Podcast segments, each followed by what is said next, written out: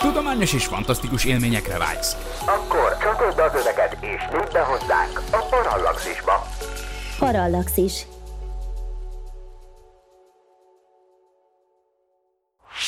A Parallaxis Podcast és blog együttműködő partnere a planetology.hu bolygótudományi portál. Április 1 a bolondok napja, de eredetét kevésbé ismerjük, nem tisztázott honnan ered, de azért vannak lehetséges történelmi kiindulópontjai, a közgondolkodásban sokszor csak a szeszélyes áprilisi időjárás miatt hit szokásnak. Valószínűleg ugyanis, mint sok más szokásunk és ünnepünk, ennek eredetét is az ókorban kell keresni, méghozzá Rómában, hol máshol. A téli napforduló idején, az őszi vetést követően, az egyfajta agráristenként is imádott, majd később alakját Zeus apjával, a görög Kronosszal összemosott Saturnus isten tiszteletére ült, a mai karácsony alapjait megteremtő Saturnália ünnepének folytatása volt. Mások szerint a bolondok napja bár valóban az ókori Rómából származik, de azt a szabin nők elrablása ihlette, amikor is a város alapítója, Romulus, a szabinokat az áprilisi Neptun ünnepére hívta Rómába, hogy aztán becsapva őket elrabolják asszonyaikat.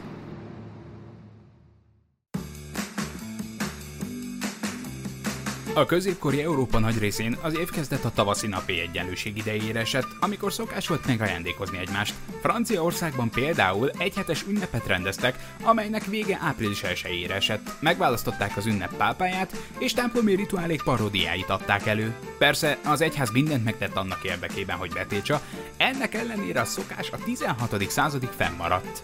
Aztán, amikor 1564-ben 9. Károly francia király január 1-ére helyezte az új évnapját, sokan vagy nem kértek a változásból, vagy csak nehezen álltak át. Ezért még mindig április 1 ünnepeltek. Belőlük kezdtek aztán gúnytűzni, április bolondjának tartani őket, ez pedig előbb-utóbb egész Európában elterjedt. Ezzel az eredet történettel mindössze az a probléma, hogy a szokás előbb érte például Angliába, mint a Gergely naptár maga.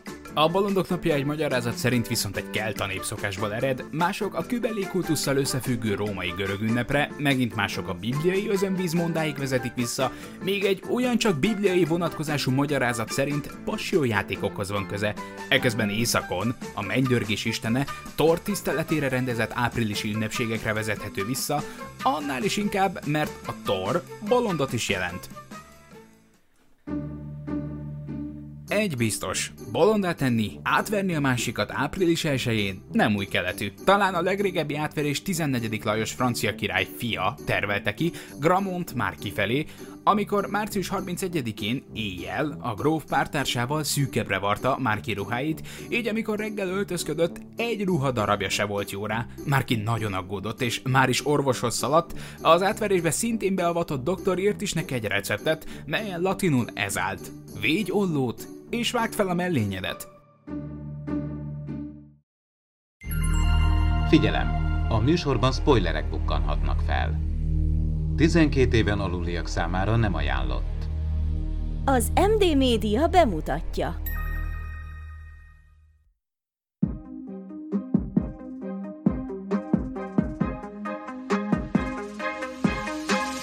Tudományos és fantasztikus élmények Csabával, aki mérnök, Miklóssal, aki fizikus, és Ádámmal, aki nem. Ez itt a Parallaxis, az MD Media tudományos és fantasztikus podcastje. Sziasztok, ez itt a Parallaxis 47. epizódja, a mikrofonnál Horváth Ádám Tamás, és nem áprilisi tréfa, arról fogunk beszélgetni, hogy mégis lapos-e a Föld, és itt vannak e mai műsorvezető társaim, beszélgető partnereim, Farkas Csaba. Sziasztok! És Vince Miklós. Sziasztok! Nos, kacok, mi volt az az első pillanat, amikor, amikor amire vissza tudtok emlékezni, és tudatosult bennetek, hogy hol helyezkedünk el mi a, a világ mindenségben, egyáltalán, hogy egy bolygón élünk, ami gömb alakú, vagy közelítőleg gömb alakú. Vissza tudtok erre emlékezni? Én igen. Nálunk az Oviban volt egy speciális alkalom, amikor hát körbeültünk, nem sokszor volt ilyen, ez általában akkor van, amikor ilyen ünnepélyekre, karácsonyra, anyák napjára készülünk. Nem nagyon voltak ilyen külön oktatások, vagy én nem tudok visszaidézni ilyeneket, de azt nagyon megjegyeztem, hogy viszonylag hamar eligazítottak minket azzal kapcsolatban, hogy mit kell tudni a Földről. Megnéztük, hogy milyen kontinensek vannak, Magyarországot is láttuk a térképen, atlaszokat néztünk, és egyébként azt is prezentálták nekünk, hogy vannak még további bolygók, egy naprendszer van odakint, úgyhogy ezt így elég összeszedetten elmondták nekünk, és nekem akkoriban az ilyen képlékeny fogalomrendszerem az elég erősen ez volt az első információ, ami ebbe így berobbant, és a későbbi ö, dolgokat azt erre építettem, úgyhogy ez az én tudatosságomnak a kialakulásában egy fontos és talán első lépcsőfok is volt, úgyhogy elég korán jött nekem ez, a, ez az egész, amit erről tudni kell. Persze azon el szoktam gondolkodni, hogy mi lett volna akkor, hogyha akkor azt mondják nekem, hogy lapos a föld, vagy egy ilyen geocentrikus modellel állnak elő, akkor mennyire lehetett volna ettől az egésztől megszabadulni mondjuk egy, egy olyan világban, ahol azt látom, hogy, hogy az nem igaz, amit nekem ott tanítottak, tehát mennyire fogós az az első benyomás vajon, amit a, az ember ilyen képlékeny tudatállapotban, még ilyen formálható állapotban megszerez. Ez egy érdekes gondolatkísérlet. Hát, vagy egy emberkísérlet lenne, és egyébként lehet, hogy léteznek Amerikában olyan sulik. Mert ugye Amerikában minden létezik, ugye, tehát a laposföld mozgalomnak is, meg az összes, mit tudom én, evolúció tagadásnak, stb. a melegágya az Amerika. Tehát nagyon meglep, tehát olyan ovik, meg iskolák, ugye tudjuk, hogy vannak, ahol azt mondják, hogy az evolúció az, az, az nem, nem, nem úgy volt. Most lehetséges, hogy lehetséges, hogy létezik már Amerikában lapos földovi. Úgyhogy tulajdonképpen, amit te gondolatkísérletnek szánsz, az lehet, hogy sajnálatos módon egyébként egy napjainkban már zajló emberkísérlet. Simán. És hát annak látjuk a eredményét? A lapos földes közösség az? De tehát szerintem az eredményét még talán nem látjuk. Tehát én szerintem ez most, tehát hogy én azt gondolom, hogy a lapos föld baromkaság, az ugye valahogy a reneszánszát éli az elmúlt néhány évben, Aha. tehát hogy ezek még igazából ovisokat sem termeltek ki, vagy talán épp, hogy csak ovisokat. Annak ellenére persze, hogy a gondolat az ugye nagyon régi, Na de hát persze, ugye te meg itt az elmúlt hetekben ugye doktorálódtál, ugye? Azért nem menjünk el emellett, ugye? Tehát azért az Ovitól, ahol már az Oviban bevezettek titeket a naprendszer eltelmeibe, azzal olyan, olyan lökést adtak neked a világ felfedezése irányába, hogy te immár ledoktoráltál, úgyhogy gratulálunk. És akkor meg kell, hogy kérdezzem. Hát köszönöm. Hát mindenképpen summa cum laude, kedves hallgatók, vagyis maximális dicsérettel, úgyhogy hát ő üdv a klubban, de ez nagyon, nagyon-nagyon menő, és, és persze meg akartam kérdezni, hogy te például fel akarod-e venni ezt a nevet, mint ahogy én ugye nem, de sokan igen, tehát sokan átiratják a személyi igazolványukba, és beíratják, hogy doktor. Te, te tervezed ezt? Hát ez olyan nehézségekbe ütközik, hogy én most fogom ennek a hónapnak a végén újra csináltatni a személyi igazolványomat, mert egyszerűen lejárt a régi, Aha. viszont még nem vagyok felavatva, Aha. úgyhogy nem tudom De amúgy beleírni. terveznéd? Tehát ha véletlenül föl lennél avatva, te beírod? Nem. Én sem. Egyébként nem. Én sem. Nem. És egyébként ugye egy kollégám járt így, és egyébként nagyon sok ilyen sztori van, tehát eh, az internet is hemzseg az ilyenektől, de ez konkrétan megtörtént egy ismerősömmel az egyetemen, hogy, hogy egy, egy repülésnél a, a, az utaslistára beíratta magáról, hogy doktor, a Mr. vagy, vagy, vagy Ms. helyett, ugye az volt a beszállókártyára ráírva, hogy doktor, mert ő ragaszkodott hozzá, hogy ez így legyen feltüntetve, és természetesen azon a transatlanti repülésen valaki rosszul lett, és akkor hát ezek azonnal hozzájöttek, hiszen látták a beszállókártyán, hogy doktor, és ő meg ma próbálta magyarázni, hogy hát ő elméleti fizikus, hogy az új, új tulajdonképpen a lélegeztetésben nem nagyon tud segíteni, vagy ilyesmi. Hát igen, szóval ilyen kellemetlen következményekkel járhat. Na, megcsinálta magának a bajt a kolléga. Hát igen. Aki Na. nem orvos, az ne villogjon a doktorral. Ja, ja, ja. Meg most egyébként ugye Biden felesége kapcsán felizzottak újra ezek a dolgok, hogy a PhD-sek használhassák, hogy doktor, mert az amerikai közbeszédben általában a doktort, azt, azt igazából csak úgy, mint a magyarban, ugye többnyire az MD-k, vagyis a medikai, vagy orvos doktorok használják. Ugye van ez a magyar szólásmondás, hogy elnézést uram, elnézést uram, ön orvos vagy jogász vagy, ugye? ez a másik Na, de nem akarom kikerülni az Ádám kérdését. Én nekem is az óvis koromból van a találkozás, de én nem emlékszem, hogy nekünk tartottak ilyen óvis fejtágítót, viszont volt otthon földgömbünk, és akkor ezt én többször megkérdeztem, hogy hogy van az, hogy akik ott a másik oldalon laknak az azok nem esnek le.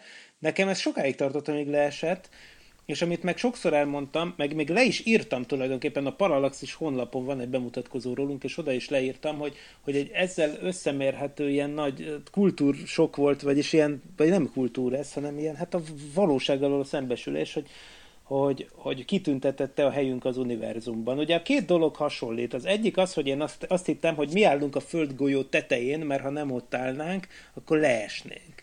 Ugye? És ebből azt következik, hogy mi egy kitüntetett helyen élünk, ugye, mert az oldalán élnénk, akkor nem lennénk itt, mert már leestünk volna. Tehát ez valamiféle antropikus elv. Én úgy gondoltam, hogy nyilvánvaló, hogy a tetején élünk, mert különben nem lennénk itt, ugye? Ez érdekes volt. Tehát azt gondolta, hogy mi egy nagyon kitüntetett helyen vagyunk az univerzumban, és azt is egy nagyon kitüntetett helynek értem meg az univerzumban, hogy ugye mi a Baros utcánál lakunk, a Bar- vagy laktam akkor, ugye a, a, a, apukám mindig ott lakik, és hát a Baros utca ez egy forgalmas utca, és ráadásul elég gyakran mentek el arra felé mentő meg rendőr autók, és amit szirénáztak, és akkor találkoztam hogy a Doppler effektusa, ami mindig úgy tűnt, hogy, hogy, hogy egy ideig azt hallottam, hogy magas hangon szirénáznak, és aztán pont Pont amikor a leghangosabb volt, tehát amikor a házunk előtt volt az autó, akkor átváltott egy mélyülő hangra. És akkor megkérdeztem az apukámat, ugye, hogy miért van az, hogy mindig a házunk előtt halkítják, vagy, ha, vagy, vagy mélyítik el. Hogy mi, mi ez a kitüntetett hely a világunk, és akkor persze próbálta szegényként megmagyarázni az ovis gyereknek, hogy hogy van ez, de nem értettem a lényeget, de a, lény, a, a lényeget mégis megértettem, csak a fizikáját nem akkor még, tehát a lényeg az az volt, hogy nem vagyunk kitüntetett helyen, mert ha egy másik házban laknánk, akkor ugyanezt tapasztalnánk. Tehát ez mindenképp egy ilyen, ilyen dolog volt, és akkor szépen lassan megértettem, hogy hát igen, meg megmagyarázták, hogy, hogy hát akik lent vannak, ők azt, őket és a föld közepe felé vonza a gravitáció, de hát ez nehéz volt, és de nem tudom, mikor jöttem rá. Úgy, mikor... Kicsit ilyen rajzfilmes szemlélet, hogy így leesnek a, a bolygó alján az ott élők. Nem lehet, hogy túl sok ilyen produkciót szemléltél akkoriban? Nem és... hiszem, egyébként nem tudom, nem tudom, lehet. De ne, nem, nem gondolom, hogy nekem túl, túl volt tolva ez. Hát egyszerűen szerintem az, szerintem az ember természetesen mindenki laposföld hívőként születik. Ugye? És akkor az, tehát, tehát valójában a laposföld hívők azok tehát, hogy nyilván ki másnak jutna eszébe bármi más. Hát megnézzük, fölmegyünk a Gellért hegyre, megnézzük lapos. Hát most mi, mi, mi, mi, lenne? Aztán persze később gyűjtjük hozzá az adatokat. Amíg... Tehát most akkor az van, hogy van egy ö, kitörölt, egy default ember, akinek nincsenek emlékei, amnéziás, nem tudja, a, a világról szerzett eddigi ismeretei nem elérhetők, hogyha őt letesszük valahol, és megkérdezzük tőle, hogy hol van, milyen a világ, akkor azt fogja mondani, hogy lapos, ugye? Igen, mert mindenki ugye a saját közvetlen tapasztalataiból indul ki. És egyébként ez egy nagyon sok mindenben elég is, tehát én azt gondolom, hogy az ember évezredekig, sőt évtizedredekig a történelem előtti időben az emberek tökéletesen el tudtak élni azzal, hogy hogy a közvetlenül belátható környezetüket megértsék, és az, az bőven elég volt a túléléshez. És egyébként most ugye az én óvis koromból nem emlékszem erre, de most nekem van óvis kisfiam, és most baromira elkezdett, nem is tudom miért, baromira elkezdett érdeklődni az ókori közel-keleti legendák iránt. Tehát, hogy most például a Gilgames eposzt kellett neki elolvasni, de most műsoron van az Ószövetség is, ugye a világ teremtése például. És ugye, ugye érdekes, hogy ezek az ókori közel-keletiek tényleg, tényleg azt írják, ugye ezek több ezer évvel ezelőtti szövegek, hogy, hogy hogy hát ugye van egy lapos föld, van egy égboltozat, amit kb. úgy kell elképzelni, mintha egy üvegkupola lenne a föld fölött, és akkor a fölött vannak az égi vizek, és az alatt ugye az, hogy, hogy elválasztja az égi vizeket a földi vizektől, ugye ez a, ez a mezopotámiaiban is megjelenik, meg persze a Bibliában is benne van, tehát hogy elválasztja az égieket a földi vizektől, és akkor valahogy úgy képzelték ezek az emberek, hogy, hogy van a lapos föld fölött egy ilyen egy üvegbúra kb., és amikor például az özönvíz van, akkor konkrétan ez a szöveg szerepel, hogy a, hogy a és az özönvíz benne van a Gilgamesh eposzban is, egyébként szeretném jelezni, tehát, tehát hogy, hogy kinyílnak az égnek a zsilipei, ugye? Tehát, hogy, hogy attól esik az eső, hogy, hogy azon az üveg burkolaton, mint a Truman Show-ban kb. a stúdió teteje, ugye, de máshogy ezt nem tudom elmondani, kinyílnak a csapok, és akkor a, a fölötte levő vizek leesnek. És, és, és, ez... Tehát ez olyan, mint egy ilyen letakart ételhordó cucc, vagy egy ilyen torta Olyan. tortadoboz, vagy nem tudom. De akkor ez azt jelenti, hogy ha mondjuk egy lapos földmodellben ilyen félgömb alakú búra az ég, akkor vannak olyan pontok a Földön, ahol közelebb vagyunk az égbolthoz, és vannak olyan pontok, ahol meg távolabb. Igen. Igen, igen, és egyébként nagyon érdekes, hogy a moder- modern lapos földhívők hogy közelítik meg ezt a dolgot, mert ők nem beszélnek ilyen búráról, ők egyszerűen azt mondják, hogy van a széle a földgolyónak, ahol, ahol vagy vannak, akik azt mondják, hogy ott egy fal van, és vannak, akik azt mondják, hogy ott, ott, ott egy perem van, és akkor az történik azzal, aki odaér, mint amit én hittem az oviban. Tehát, hogy odamész és lepotja, az nem, nem tudom. Tehát ez ugye egy érdekes kérdés. Ott biztos van egy kerítés, hogy ne jöjjenek be a migránsok. Ha mondjuk a Csaba példáját tovább követve ö, ö, egy amnéziás embert lerakunk egy, egy mező közepére, és ő azt mondja, hogy, hogy lapos a föld, hiszen ő ezt érzékeli, neki ez a tapasztalati ténye, akkor hogyan bizonyíthatnánk neki a legegyszerűbben be, hogy valójában nem lapos a föld. Tehát olyan kísérlet kell, ami elsőre csettintésre megmutatja, hogy nincsen igaza. Ez nehéz, mert ugye általában úgy állnak össze a tudományos tények, hogy több párhuzamos megfigyelésből következtetünk, ami mind egy irányba mutat, és akkor ki tudjuk mondani az igazságát egy, egy tézisnek vagy bárminek. És szerintem a Földdel kapcsolatban is nagyrészt ez a helyzet, de azért lehet, hogy a Miklós most fog tudni mondani olyat, ami így kapásból csak egyetlen egy dolog, és csak az érzékszerveinknek hihetünk, és mégis bebizonyosodhat, hogy nem lapos a föld. Igen, hát én most ez, ez egy nagyon jó kérdés, mert ugye mindig arra gondolok, amikor én, ugye az egyetem az ott van nálunk a, a Petőfi Budai hídfőnél, és amikor mindig várja az ember a kombinót, akkor ugye látja, hogy a Petőfi híd fölött ugye először a villamosnak a teteje, az áramszedője látszódik, meg úgy, mert ugye a víz, a, a híd az maga ilyen, ilyen köríves, ugye, és ez olyan, mint egy domb tulajdonképpen a híd, akkor először úgy látod meg, hogy jön a villamos, a, a híd túloldala felől, hogy meglátszik az áramszedője. Na most persze, akkor gondolja az ember, hogy hát jó, jó, de hát a gömb alakú földnél is így kell, hogy legyen, É, tehát, hogy például kin vagy a tengerparton, mondjuk tegyük fel, hogy az emberünket ki tudjuk vinni a tengerpartra, és azt mutatjuk neki, hogy, hogy figyeld meg, hogy a hajót, hogy, hogy, hogy például a hajóknak először az árbóca jelenik meg. Most a kérdés az, hogy ez vajon tényleg észlelhető-e? Mondjuk oké, okay, távcsővel nyilván észlelhető, hogyha az ember mondjuk kínál a tengerparton, tehát a tengerparton ugye pontosan ugye vízszint ott van, tehát a víz az vízszintes, tehát ezt ugye el tudjuk fogadni, hogy a víz az vízszintes, tehát a, és akkor, akkor ott állunk a tengerparton, mondjuk két méter magasan, két méteres ember szétnéz, akkor mit gondoltok, mit lát az ember, hogy milyen messze van a horizont? Tehát, hogy meddig látunk el. Ugye a horizont az eleve amiatt van, mert ugye a Föld gömbölyű, tehát hogy ha lapos lenne a Föld, akkor tulajdonképpen nem lenne semmilyen korlát addig, hogy én mondjuk a, az Atlanti óceán pártjáról meglássam a New Yorki felhőkarcolókat, ugye, hiszen egyenesen megy a fény, gondolhatnánk, tehát akkor oda berakok egy távcsövet, és ha elég jó az a távcső, akkor megnézhetem az Empire State Building-et, ugye? Tehát ennek így kéne lennie. Most ehhez képest, hogyha, hogyha hihetünk a tudománynak, amit egyébként már Eratosthenes már időszámítás előtt 230-ban tök nagy pontossággal kiszámolt, hogy mekkora átmérőjű a Föld, akkor ugye az jön ki, hogy, hogy két méter magas ember, az kb. 5 kilométerre látja a horizontot. Hát az egyáltalán, egyáltalán nem sok. Gondoljatok bele, 5 kilométer. Hát azért, tehát az akkora, mint egy szigetkör. Margit szigetet körbefutod, az 5 kilométer. Tehát ez, ez nem, nem egy horribilis távolság. Hogy 30 méteres toronyra fölmész, akkor is csak mondjuk 20 kilométerre látsz el.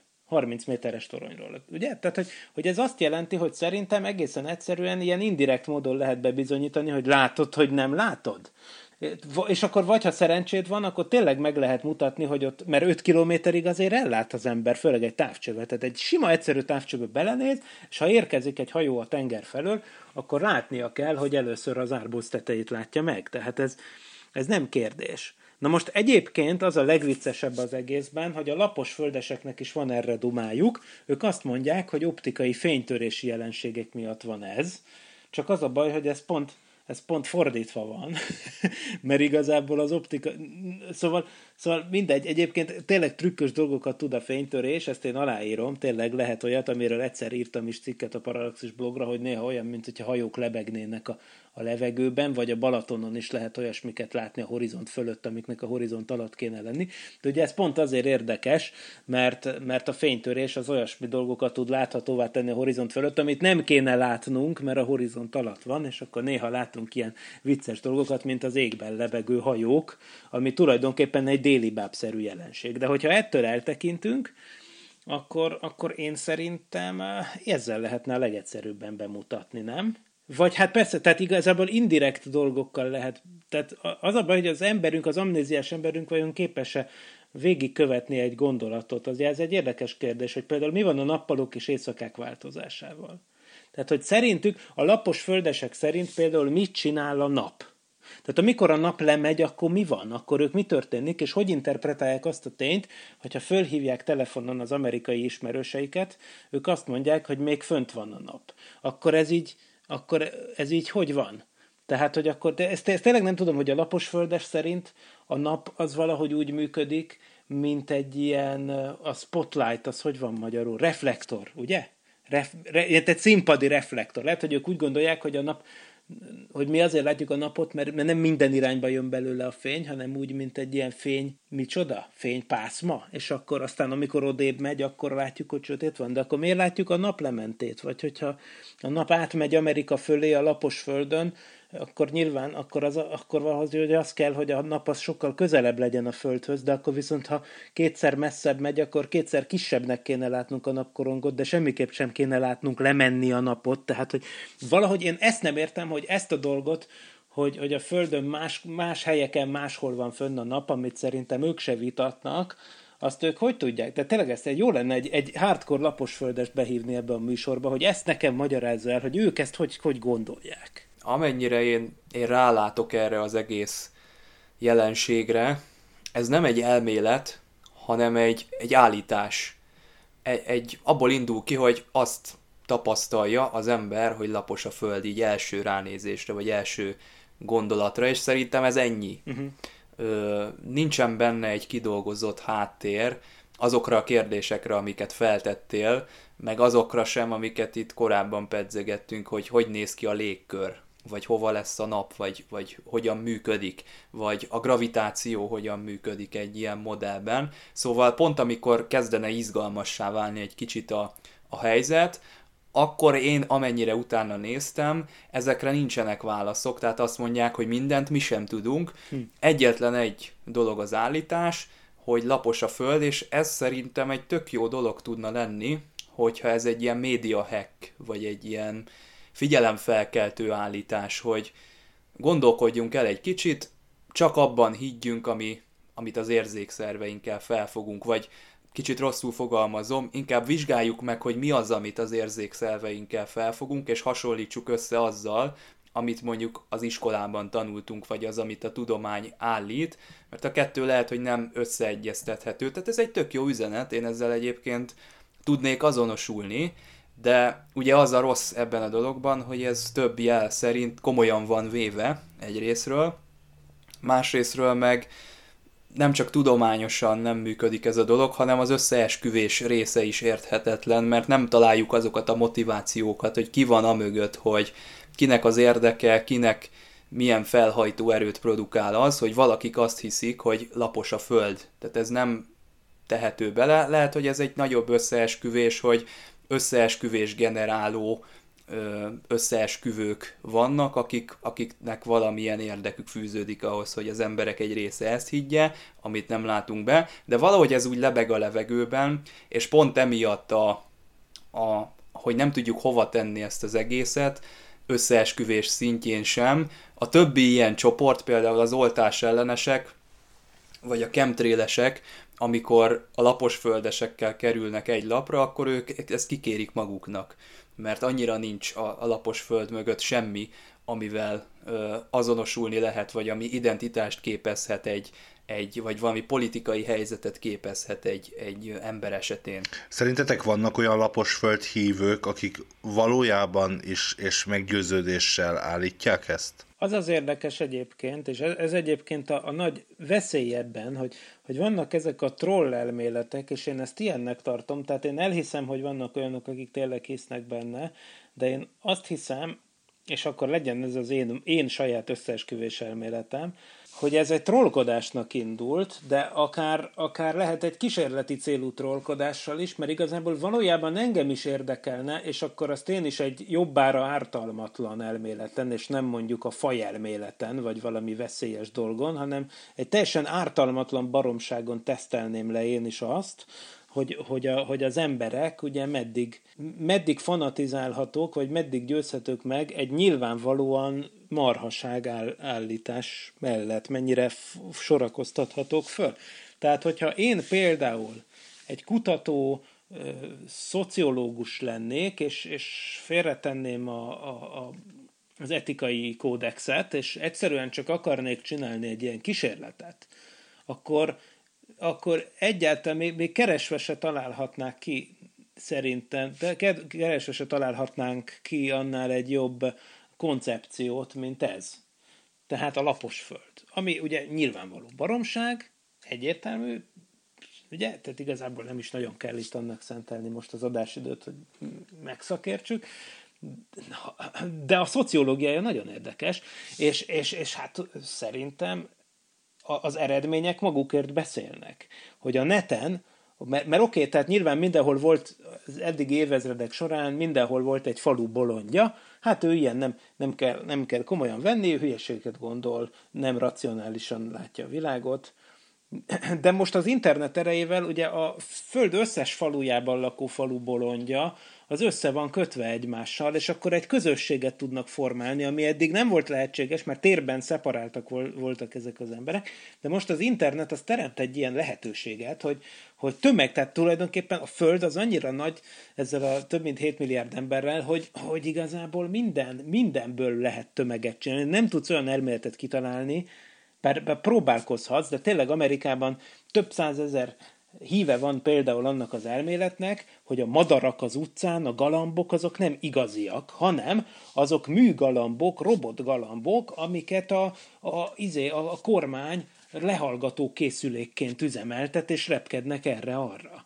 És persze igen egyszerű lenne a bizonyíték, hát mindannyian láttuk már izé, döglött galambot, akiket elütnek az autók, tehát látjuk, hogy nem mikrocsipek vannak benne, meg különben is, tehát most mindegy, nem menjünk bele, tehát ez nyilván baromság. Ugye külön-külön ezek az emberek nyilvánvaló, hogy pszichiátriai kezelés alatt állnának, hogyha ilyen elméleteket fenne hangoztatnak, de így az internet erejével ez most egy csoport. És akkor ott követjük el a problémát, hogy behívjuk őket tévéműsorokba, és akkor az emberek látnak, az emberek, akik nem gondolják végig, maguktól nem ők a falu bolondja, viszont nincs egy kialakult nézőpontjuk a dologról, beül két beszélő fej, és akkor elkezdenek egymással beszélgetni. És az egyik lehet egy izé, professzor emeritus ficus cookies, ugye, az egyik oldalon, meghívjuk, mit tudom én, kitüntetett professzor bácsit a Harvard Egyetemről, és akkor mellé, mellé ültetik, mit tudom én, Joe bácsit Kansasből. És akkor azt látja, és akkor betáznak arról, hogy lapos a föld és akkor az emberek azt látják, hogy ezek a dolgok komolyan vannak véve, hiszen egy ember itt, egy ember ott, és akkor az a hamis benyomása ö, keretkezhet a dologról, és akkor ez ugyanígy igaz az evolúciótagadóra, az oltásra, a klímaszkepticizmusra, az akármire, ad abszurdum holokausztagadás, vagy akármi, és akkor ezt úgy lehet látni, mintha az egy valid, valid elképzelés lenne, hiszen tessék, egy tévéműsorban mindkettőt behívták, és vitatkoznak egymással, és ez, ez tulajdonképpen lehet baromi káros, mert akinek nincsen kialakult valóságérzete, vagy nem tudja, vagy nem foglalkozott a dologgal, az most azt gondolhatja, hogy helóka, hát akkor itt ez még nem egy lefutott ügy, hát erről még viták vannak, hogy, hogy? Ez jogos, de, de viszont hogy kéne akkor mégis ezt megbeszélni, ezt a dolgot, mert azt nem mondhatjuk, hogy ö, Léci, ne gondold azt a, a földről, amit gondolsz, vagy ne gondold azt, amit akarsz. Ö, ezek az emberek vannak, és ö, csoportok is vannak, tehát ez egy, ez egy adottság.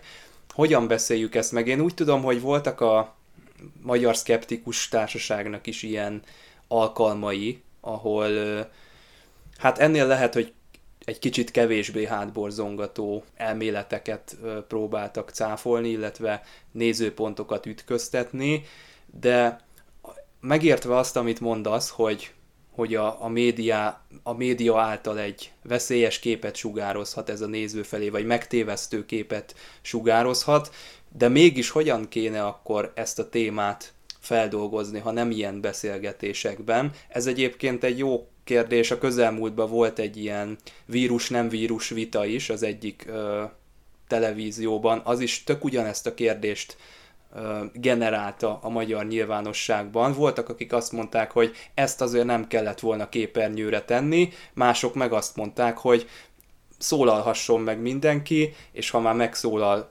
mindenki, akkor szakértők is menjenek oda, és igenis ütköztessük ezeket a véleményeket. Hát én szerintem egyébként ezeket a vitákat le kell folytatni, csak én úgy gondolom, és, és én, én szerintem ez lenne a nagy ötlet, meg ez, ezzel érnénk el sikert, úgy hosszú távon, hogy ezeket a vitákat az iskolában kell lefolytatni.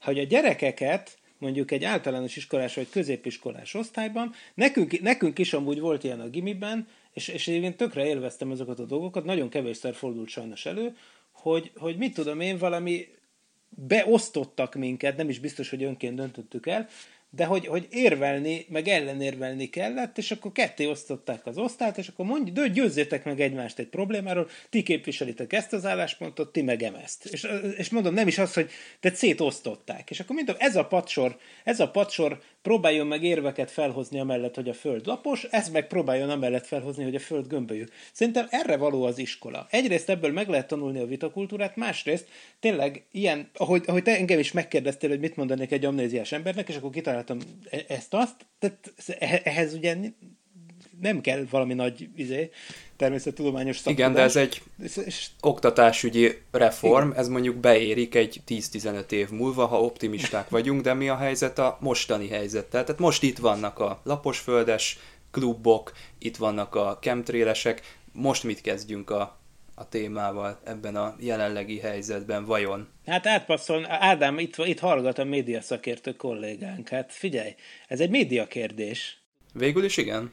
Közben azon gondolkodtam, amit itt mondtatok, hogy, hogy gyakorlatilag a, a médiában, az, hogy ez a téma a médiában szerepet kap, az gyakorlatilag ö, árt ennek a dolognak, és hogy ezeket el kéne folytani, de hát látjátok, mi is most is beszélünk róla.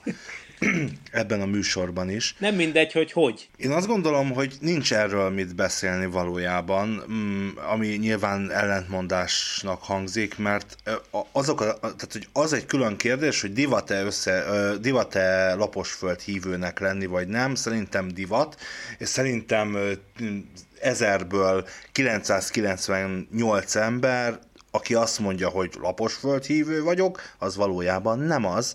Tehát, hogy azért ö, mindenki, mindenkinek... Tehát poénból benézett a csoportba, Manaps, és ott Igen, maradt. manapság nagyon nagy divatja van ezeknek, ezeknek a dolgoknak egyrészt. Másrészt én ezt egy kicsit máshogy látom, és én sem említeném a chemtrail az 5G-vel, meg a gyík emberekkel akár együtt ezt a, ezt a problémát, vagy ezt a kérdést, mert alapvetően az, hogy lapos-e a Föld, az egy nagyon egyértelmű nem, a Föld nem lapos, és aki azt állítja meggyőződése szerint, hogy lapos, annak valójá, valóban is ö, pszichiátriai ö, kezelésre ö, lenne szüksége, vagy valami nagyon komoly elmekortani eset az, aki, aki mindennek ellenére azt állítja, hogy, hogy lapos. És szerintem ez egy mélyebb kérdés, mert ez az összeesküvés elméletes ö, kérdéskörben tartozik. Te is pedzegetted, Csabi, az adásban az előbb, mert alapvetően ez egy beteges összeesküvés hívő, hívés, mert hogy gyakorlatilag aki azt mondja, hogy lapos a föld, és én tudom, hogy lapos a föld, és meggyőződésem, hogy lapos a föld, az, az, az azt mondja ezzel, hogy az összes olyan dokumentumfilm, az összes felvétel az ISS-ről, az összes a fizikánk, a matematikánk, minden, ami a mi világunk és a mi világunknak a leírása, az, az nem igaz, az csak gyík emberek, meg Bill Gates, meg Soros György és Gyurcsány Ferenc találmánya hiszen, hiszen gyakorlatilag nem arról van szó, mint az 5G esetében mondjuk, vagy a chemtrail esetében, ahol persze nagy valószínűséggel ki tudjuk jelenteni azt, hogy nem, a, a repülők nem chemtraileznek minket, és az 5G-től sem leszünk zombik, meg hogy a koronavírus járvány sem az 5G ö, robbantotta ki, de, de ott valójában azért el kell mondanunk, hogy hát azért valójában baromira nem tudjuk, hogy milyen hatásai lesznek mondjuk a, a, a különböző ö, idézőjelben mondom tonnányi frekvenciának, meg minden szarnak, ami, ami körülvesz minket a mikrohullámú sütőtől a, a tévén át hosszú távon. Ö, vagy akár az, hogy, hogy oké, okay, nem chemtrailt eresztenek a fejünkre a repülőkből, de hát azért az baromira nem egészséges valószínűleg. Nyilván ezeknek hosszú távon van hatásuk, és egy csomót egyébként már nyilván érzékelünk is, mondjuk környezeti oldalról, de alapvetően az, hogy a Föld gömbölyű, vagy közelítőleg gömbölyű, az, az egy annyira, annyira tény, mint hogy azt mondani, hogy az igen, most kinézek az ablakon, és az ég kéknek látszik. Tudjuk, hogy miért. És ez egy teljesen levezethető dolog. Ahogy teljesen levezethető dolog az, tehát ez nem, nem egy olyan dolog, hogy, hogy nem tudom, talán léteznek féregjáratok az univerzumban, de még nem találtuk ennek nyomát, vagy erre bizonyítékot, és akkor egy elmélet, vagy amíg nem láttunk fekete lyukakat, vagy nem tudtuk, vagy a kutatók nem tudták ezt megfigyelni különböző mérések, meg egyéb dolgok alapján, addig, addig feltételeztük, hogy vannak, aztán most már van róla fény fényképünk is.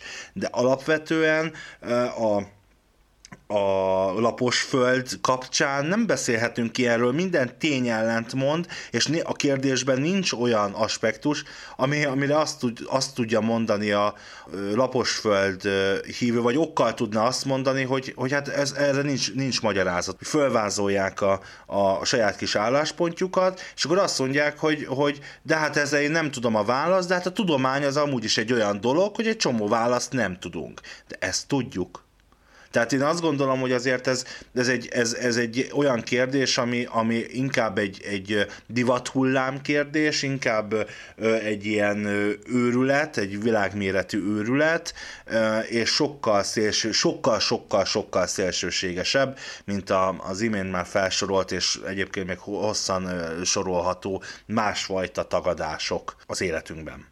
Igazad van, igen, igen, ez egy nagyon fontos dolog, ezt én is csak még, még, még, még hangsúlyoznám jobban, hogy, hogy igen, aki laposföldhívő, az abban különbözik az összes többi modernebb dolgokban iránt úgy, úgymond szkeptikus, ugye ez rossz használata a szónak, de mindegy, tehát például az oltás ellenesektől, például ugye abban különbözik nagyon, hogy, hogy ez olyan szinten ezer szállal kötődik a, a föld alakja mindenhez, ami az életünkkel kapcsolatos, a történelmünkhöz, az összes tudáshoz, az, az hogy tehát, tehát, mind, tehát konkrétan a világkereskedelemhez, tehát az egész társadalom működése az teljesen más lenne, hogyha a Föld nem lenne gömbölyű, és mondjuk a nap nem lenne fönt az egyik oldalon, amikor a másikon éjszaka van, minden. Tehát, tehát hogy például ugye olyan, olyan dolgok, vagy hogyha ilyenek, vagy ez ilyen egyszerű dolgok, hogy más csillagokat látsz, hogyha lemész a déli féltekére, tehát, tehát ez olyan, ez gyakorlatilag az emberiség összes tudása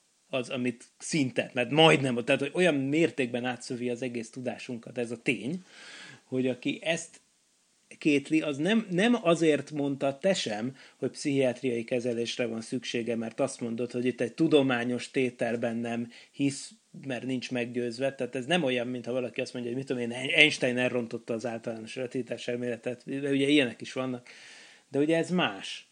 Tehát itt egyszerűen arról van szó, hogy ez az embernek az a fő pro- problémája, hogy olyan szinten nem bízhat az ember a társadalom működésében, hogy akkor például felvetődik a kérdés, hogyha ilyen szintű a bizalmatlanság, akkor például ez az ember hogy megy le vásárolni? Tehát, hogyha aki nem hisz, aki azt hiszi, hogy tudatosan tudnak ilyenben hazudni, akkor az miért vásárol meg egy tejet?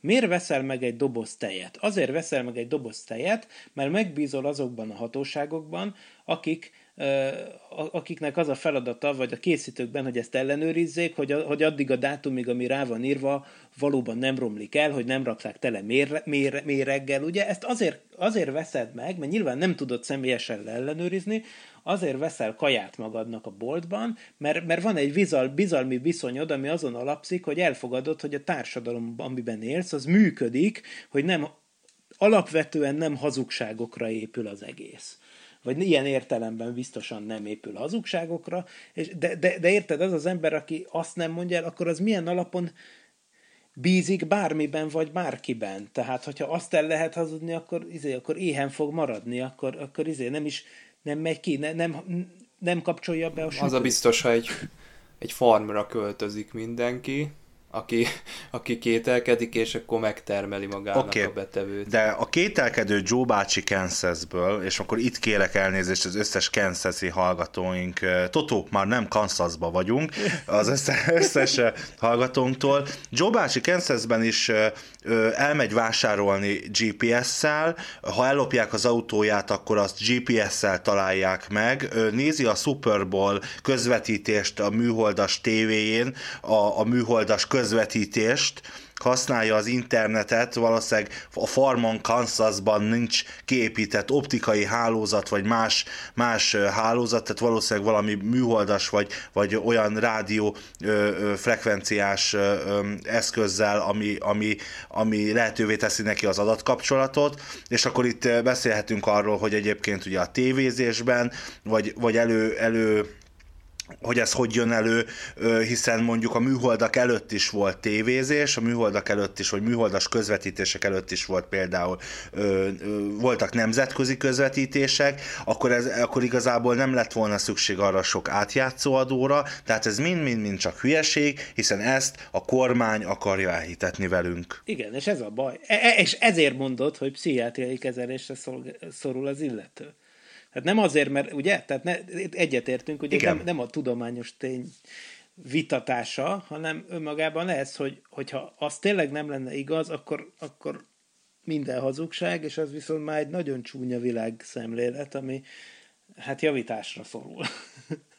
Le, az is lehet, hogy tehát azok az emberek, akik állítják, hogy lapos a föld, őket igazából nem izgatja az, hogy hogyan működik a világunk.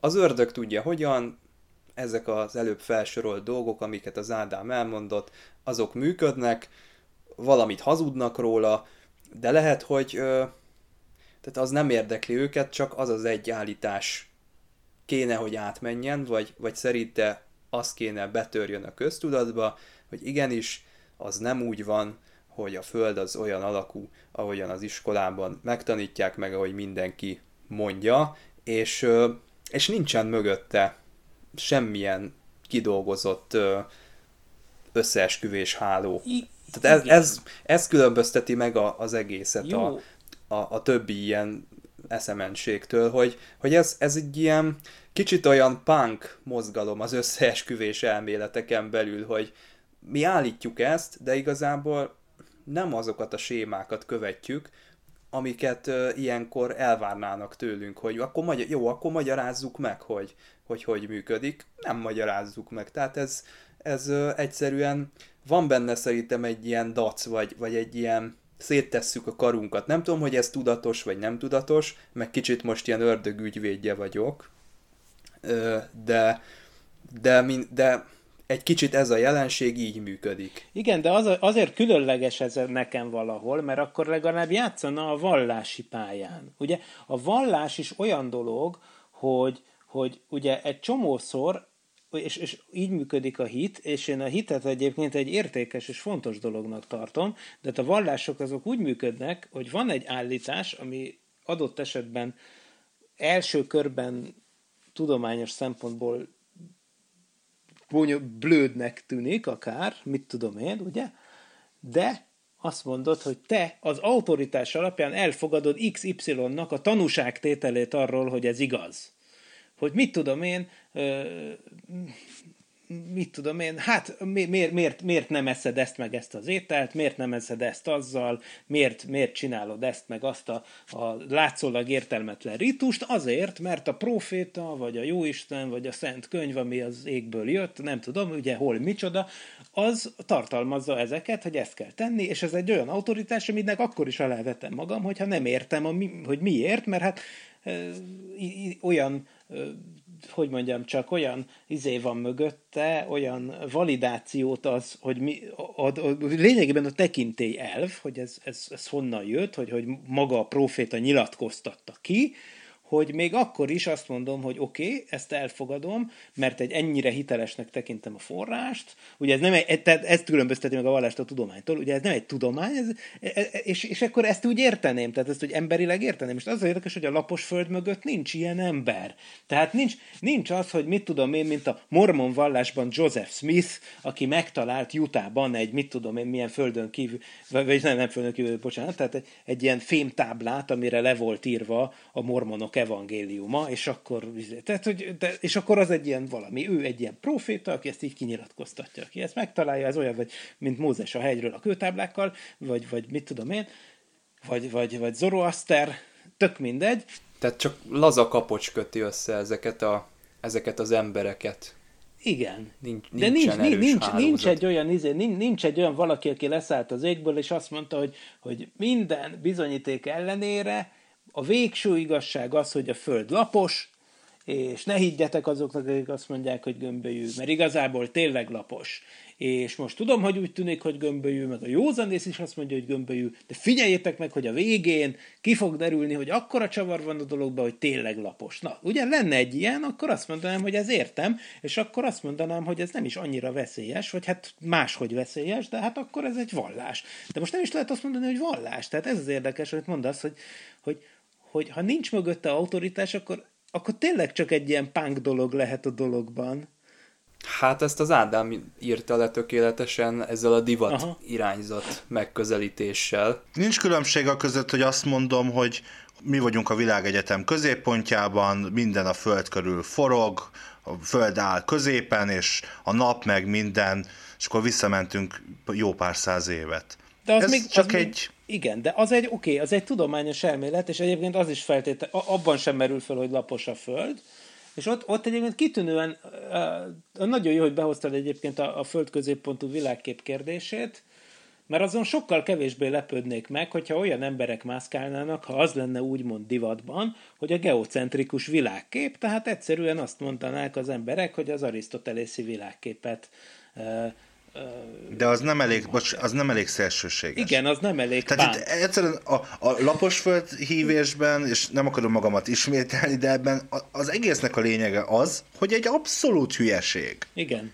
Jó. Hogy aki ezt elhiszi, az, az nem normális. Aki szívvel, lélekkel, ezt így el, és észszel, már amennyire sok idézőjelben, e, ezt hiszi, az, az, az abszolút, tehát hogy, hogy akkor tényleg meg vagyunk vezetve borzasztóan, és nincs, ahogy te is mondtad, nincs mögötte semmi, nincs egy okozat. Miért lenne, miért, mi, mi, kinek állna ez érdekében? És akkor jön a válasz, hogy hát nem tudom, de biztos valakinek, vagy, a kormányoknak. Vagy, vagy ha legalább a... meg lehetne vele magyarázni valamit, amit a, a gömb alakú földelmélettel nem.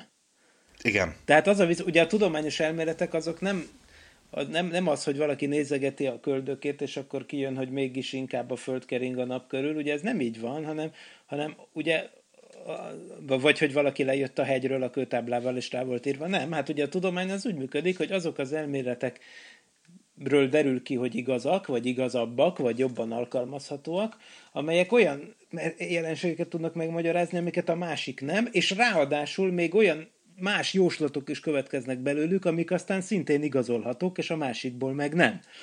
Tehát ugye Például nagyon jó példa, hogy a Föld középpontú világkép az ugye úgy működött, hogy tökéletesen, egyébként számításra tökéletesen alkalmas volt a módszer, sok szempontból tök jól előre le- lehetett jelezni egy ilyen világképben az, hogy melyik bolygó mikor, mikor látszik az év melyik részén, és mikor látjuk meg először, mikor van a mit tudom én, a, mikor bukkan föl a, a, a horizont környékén, vagy mikor látjuk meg éjszaka mondjuk a Vénuszt, vagy tehát, hogy, hogy ugye ezeket a dolgokat ugye tök jól meg, meg tudta ez a modell oldani, aztán persze minél többet figyelték, annál inkább láttak ilyen furcsaságokat, hogy a Mars például az, vagy a Jupiter, tehát azokról, amikről már tudjuk ma, hogy a Földnél kijebb levő bolygók, azok az év egy részében mintha visszafordultak volna, aztán megint irányt váltottak, ugye talán innen is ered részben a bolygó szó, hogy így bolyonganak az égen, tehát hogy, hogy ez olyan furcsának tűnt, hogy miért váltanak irányt, ugye most már tudjuk azért, mert hogy a Földet megkerülve, a,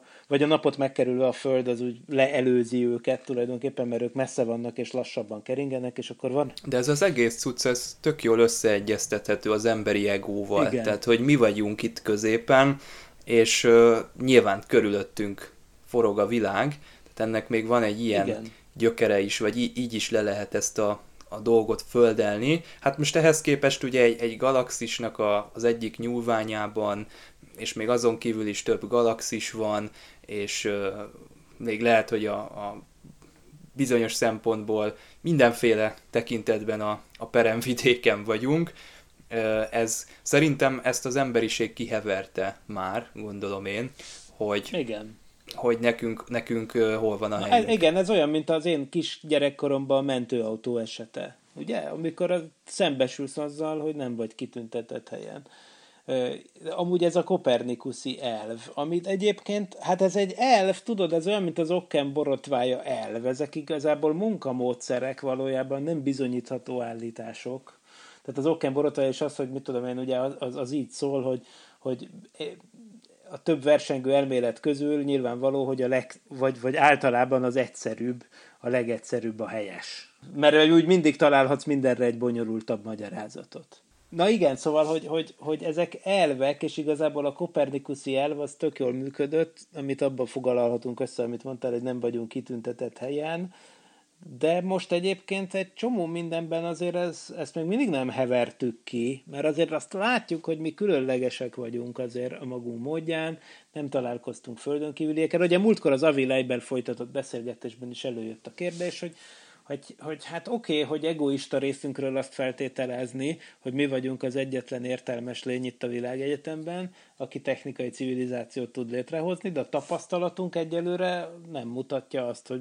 Kicsit azt nem vesszük észre, ami, ami mégiscsak csodálatos, tehát, hogy van innen a földről elindulunk, és minden irányba vége láthatatlan ö, életfeltételek szempontjából lehetetlen helyet találunk csilliárd millió kilométeren keresztül, és itt van a Föld, ahol meg az életformák obszén módon életforma életforma hátán van még mindig. Igen, de mindegy közös forrásból ered. Tehát az, hogy a földi élet az egyetlen egy, tehát ugye látjuk, hogyha összehasonlítjuk a te DNS-edet a, az erdei pajzsika DNS-ével, akkor azért látod, hogy azért 40%-ba egyezik basszus, tehát hogy ott van a, meg a mitokondriális DNS-ünk, az kb. minden, minden ilyen, ilyen eukariota élőlénynek ugyanolyan. Tehát, hogy tulajdonképpen a földi élet az lehet egy iszonyatosan brutális véletlen, és akkor ezt mondom, hogy, hogy oké, okay, akkor viszont, ha tegyük föl, hogy valamiért, nem tudom miért, vagy ez egy annyira valószínűtlen dolog, hogy csak a Földön jött létre, akkor, akkor persze nincs meglepődni valónk azon, hogy éppen itt vagyunk, és éppen itt kérdezzük meg, hogy mi az élet, mert nem lehetnénk sehol máshol. Ugye? Tehát ez, ez egy kicsit önmagába záródó dolog. Az igazság az, hogy gőzünk sincs, oké, hogy a világegyetem bazi nagy, de gőzünk sincs, hogy mennyire valószínű, vagy mennyire, mennyire szükségszerű, vagy mennyire véletlen az élet kialakulása. Ezért amúgy iszonyú fontos az, ami ezekben a hetekben a Marson történik ugye az életkeresés a Marson, amit a Percy marsjárót csinál, tehát végsősorban az élet nagy, ker- nagy kérdésére keresi a választ, mert tökér, baromi megnyugtató lenne például, ha valaki találna egy olyan földön kívüli életet, ami mit tudom én, nem szén alapú, vagy nem DNS alapú, amiről lehetne tudni, hogy hát ez egy tök független életforma, tehát, tehát semmi köze hozzá, de mégis láthatóan ugyanolyan életszerű dolgokat csinál, szaporodik, sokasodik, mit tudom én. Ugye ez tök jó lenne, mert akkor tényleg én is azt mondanám, hogy hú, akkor ezek szerint nyilvánvaló, hogy ez egy, egy olyan dolog, ami létrejöhet, létre kell, hogy jöjjön. Hát ez egy kötelező erre haladni, és akkor, akkor jó érv az, hogy az univerzum bazi nagy és több ezer galaxis, és persze én is, én is úgy gondolom, hogy a Csabinak igaza van, csak, csak mutatni akarom, hogy jelenleg ezek elvek. Tehát, a, tehát semmi, gőzünk sincs igazából erről. Mert ha tényleg mi lennénk a, az egyetlen a világon, a Föld levő bolygón levő élet lenne az egyetlen, akkor igazából, hát akkor, akkor, akkor, is itt lennénk, és akkor is ezt kérdeznénk. Egyébként gyanús is ez nekem, mert hogy csak egy napunk van a naprendszerben, és így állítólag azért a világ mindenségben a bináris rendszerek a, a, a, vannak többségben, szóval bármi lehet, de egyébként ez olyan, ez az egész laposföld hívés, mint a tetves asszony esete, hogy fölvisszük, fölvisszük az űrbe, vagy az űr határára, látja a föld görbületét, szinte kézzelfoghatóvá válik számára, de ő még mindig mondja és mondja, hogy a föld lapos.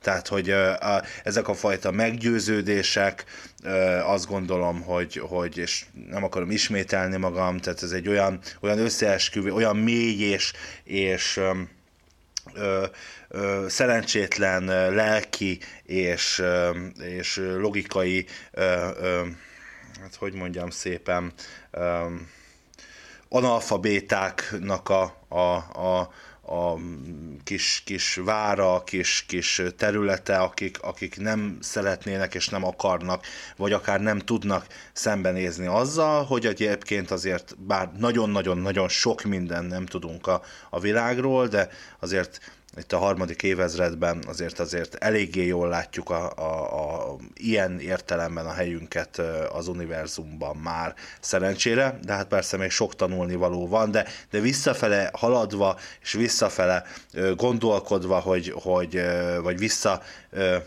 térni olyan alapokhoz, vagy olyan dolgokhoz, amik, amik teljesen égből kapottak, lapos égből kapottak, mint például a laposföld, mint például a laposföld hívőnek lenni, azért ez, azért ez elég nagy butaság.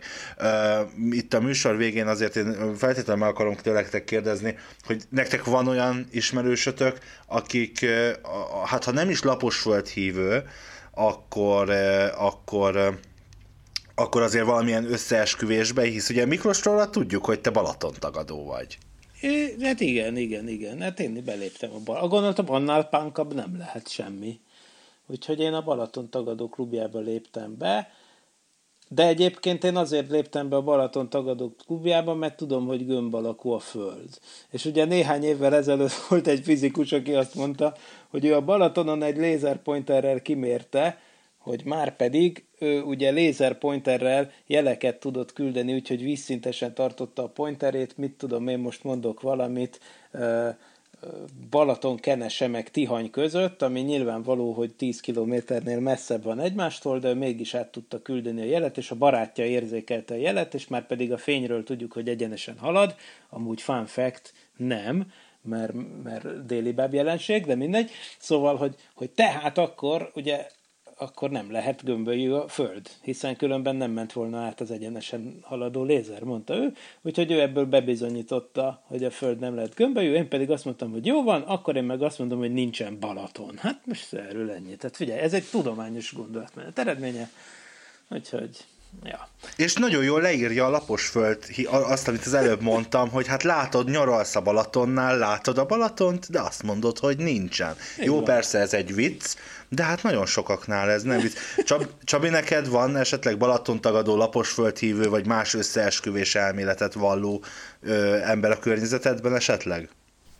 Nem, a Miklóson kívül nincsen ilyen egyén, aki ennyire extrém ö, dolgokat kitalálna. Vannak ezek a régebbi típusú ö, ilyen, hát hagyományosabb, nevezhetjük így, összeesküvések, ezek az ilyen pénzhatalmi világelit ö, dolgok, meg mit tudom én, Nincs de ez azért nem ugyanaz Nincs a kategória. Ja, az, az más. Ez nem, nem igazi, nem, nem, nem, nem elég izgi. Viszont ami tény, hogy minden két hétben szokolébresztő a Tilos Rádióban, reggel 9 órától hétfőnként. Miklós, mi a helyzet most Szokolfronton? Hát figyelj csak, ugye fantasztikus dolog van, ugye pályára állt az a műhold, amit a szokolébresztő állandó szakértői építettek, Pál Andris és Werner Norbi közreműködésével, konkrétan Budapesten a Konkoli Csillagászati Intézetbe csavarozták össze ezt a kis csoda műholdat, ami majd ugye azt fogja elvileg morza jelekkel többek közt lecsipogni az égből, hogy szokolébresztő, ugye, tehát így, így törünk mi világuralomra, ugye régen országoknak is dicsőségére vált volna egy ilyen, hogy lemorzézzák a, a nevét az űrből, még a 60-as években, Hát most már egy rádió műsornak is ugye van erre lehetősége, ugye ez, ez vagyunk mi, és akkor ennek megfelelően a következő szokolébresztőben, ami a, hát bizony éppen húsvét hétfőn fogadásba kerülni a Tilos Rádión, akkor ennek megfelelően nyilván felvételről, de erről fogom faggatni állandó szakértőinket, hogy az elmúlt egy-két hétben hogyan történtek a dolgok, és hogy meséljék el pontosan, hogy mi van a GRB Alpha nevű kedvenc műholdunkkal, úgyhogy ez lesz a középpontban.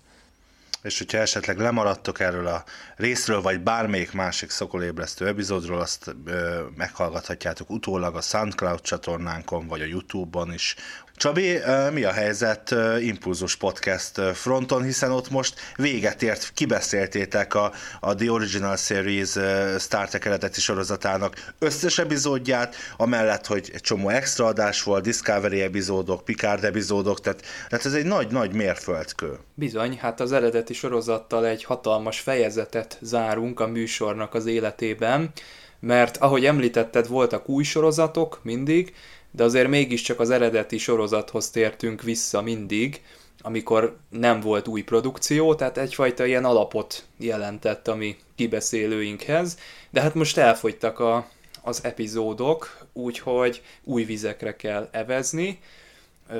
Előkészítem azt a beszélgetés sorozatot, ami az új nemzedékről fog szólni.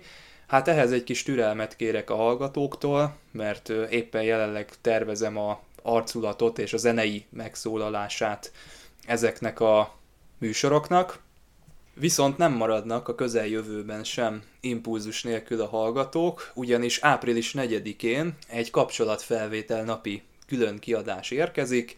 Hát ezt az impulzus és az MD Média készíti közösen, és hát sok-sok vendégre lehet számítani.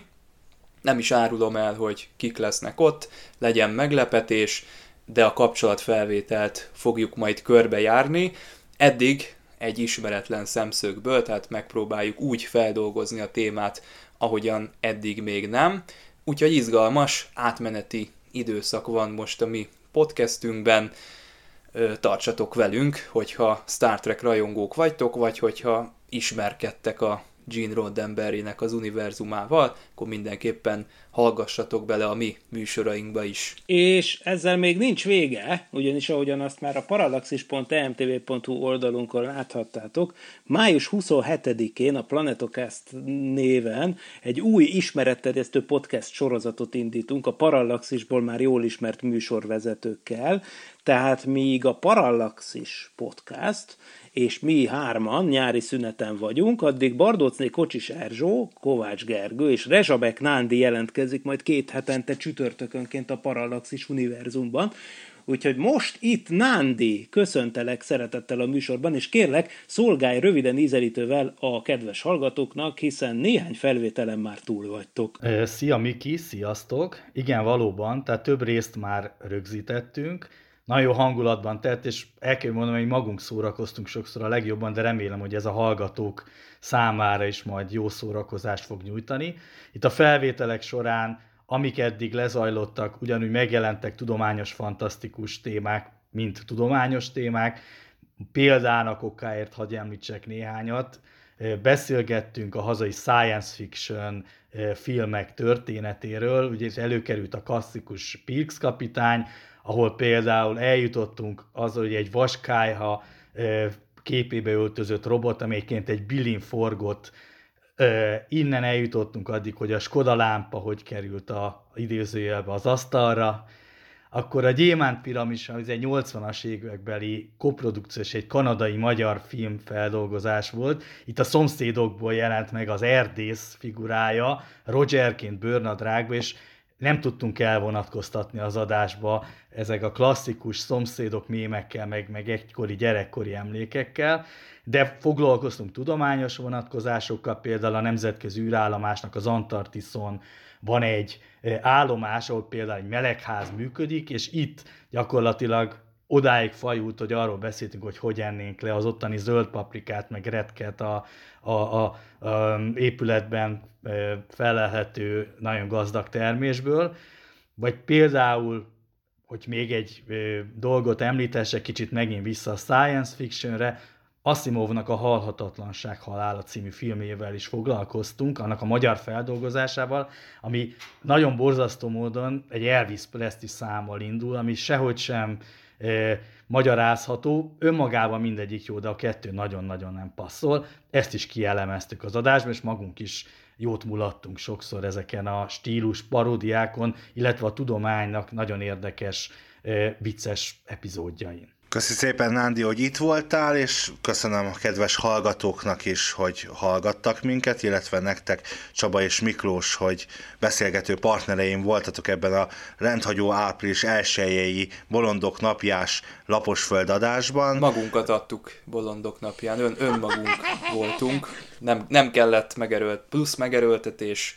nem szerepelt itt. Így van, legközelebb április 15-én találkozunk itt a Parallaxis podcastben, addig is hallgassátok a Szokolébresztőt, az Impulzus Podcast kapcsolatfelvétel napi adását, az Impulzus 2063-at, olvassátok a parallaxis.emtv.hu oldalt, a planetology.hu-t, és minél több tudományt fogyasszatok addig is, ha frissében hallgatjátok ezt az adást, akkor kellemes húsvéti ünnepeket kívánunk nektek ha meg nem, akkor... Akkor kellemes karácsony.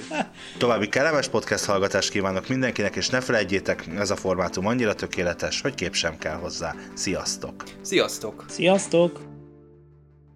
Nem volt elég a tudományból és a fantasztikumból? Olvasd a parallaxis.emtv.hu-t, lájkold a Facebook oldalunkat, nézd a YouTube csatornánkat, és hallgassd a Szokolébresztőt a Tilos Rádióban. A Tudományos Újságíró Klubja és a Tudományos Ismeretterjesztő Társulat által a Juhari Zsuzsanna díj külön díjával jutalmazott blog podcastjét az MD Media készítette. Kreatív producer Horváth Ádám Tamás. Hamarosan jön a következő rész. Jelenlegi működésünk fenntartásához és fejlődéséhez most a te segítségedre is szükségünk van. Ha szívesen olvasol, nézel és hallgatsz minket, arra kérünk, hogy támogasd a Tudományos Újságírók Klubja és a Tudományos Ismeretterjesztő Társulat által 2019-ben a Juhari Zsuzsanna díj külön díjával jutalmazott Parallaxis csapatát. Kattints a donate.emtv.hu oldalra, és adományoddal segítsd a tudományos és fantasztikus ismeretterjesztést, hogy közösen eljussunk oda, ahová még senki nem merészkedett. Köszönjük! donate.emtv.hu